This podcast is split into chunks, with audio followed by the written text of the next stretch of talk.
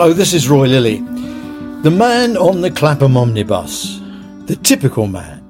A typical mode of transport with the typical outlook of a typical man.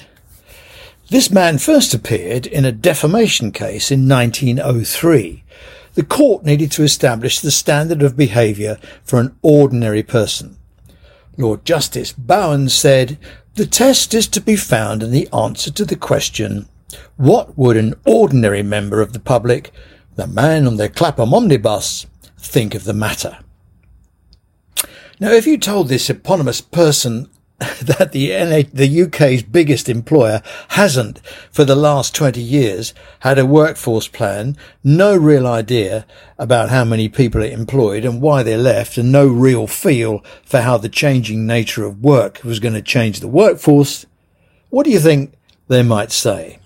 Well, it depends on just how typical this person was. They might say something stronger than, oh goodness. We know it's true, and for the 10 years between the world banking crisis and the start of COVID, there are at least eight fallow years of under 2% flatline funding, and that's when the damage was done. After 20 years of workforce neglect and five months of wrangling, the NHS finally published its 15 year workforce plan. Note, the NHS published its workforce plan. The NHS plan now we know it's really Jeremy and Rishi's plan, but stick with it. Stick with the myth because it works in our favour. Is it any good? Well, to be brutal, all the initiatives and ideas are already in play. In the short term, it offers nothing to fill shifts. In the long run, 15 years spans three parliaments and we'll lose sight of it. In fact, there's an election in 18 months and it could well disappear after that. But as a blueprint for the future, it's sound, solid and thoughtful. After the election, if Labour form the next administration, whoever replaces Silly Boy, well, he's insulted just about every professional group in the NHS and Starmer will have to shift him. Whoever it is will have to decide if they'll fund and progress the NHS's very own workforce plan. Well, they'll have few options. To test the plan, there are four questions. How many more people? How quick? How much? And how do we keep them? Four answers. Across 52 professions, the training intake increases from 80,000 to 131,000. In total, 300,000 more doctors, nurses and allied professionals over the 15 years. One small point, each year around 212,000 youngsters leave school with a decent three A levels. In a competitive labour market, we're going to have to go some to persuade enough to work in the NHS. A quarter of nurses will be fast tracked onto the wards in a consolidated apprenticeship program and a year will be cut off the five year basic timetable for doctors. The plan will be reviewed every two years. You can bet the farm the BMA and the RCM will kick off about that and the unis will take a couple of years to recruit and be ready.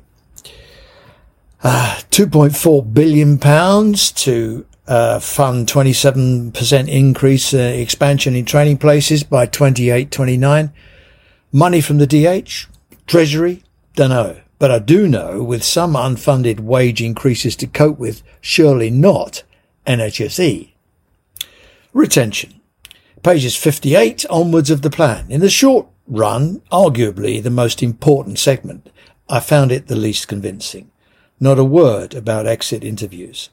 There are some very good trusts. Northumbria, Milton Keynes are high profile examples of getting it right. Why? Because they don't have a workforce. They have colleagues, see people as assets with skills to nurture and develop. Remember, we have a maturing workforce. Think about how to treat people over 40 moving into their 50s. In fairness, a lot of thought has gone into the 150 pages and to find out just how much, Get the inside track. Join me in conversation with the chair of NHS England, Richard Meddings, in person live at our health chat in London on the 10th of July. In today's e-letter, you can uh, click through and get a free ticket. You can't have a box of nurses delivered by Amazon. You can't expect technology to replace a tender touch.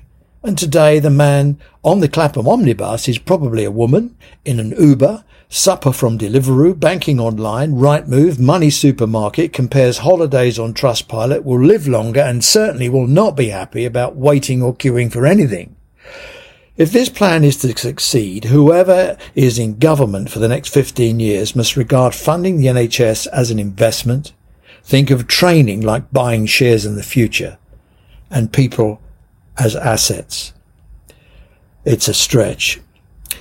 Well, I hope I'll see you on the 10th in London. Click through for a ticket and uh, bring questions. Thanks for listening. We'll talk again soon. Bye bye now.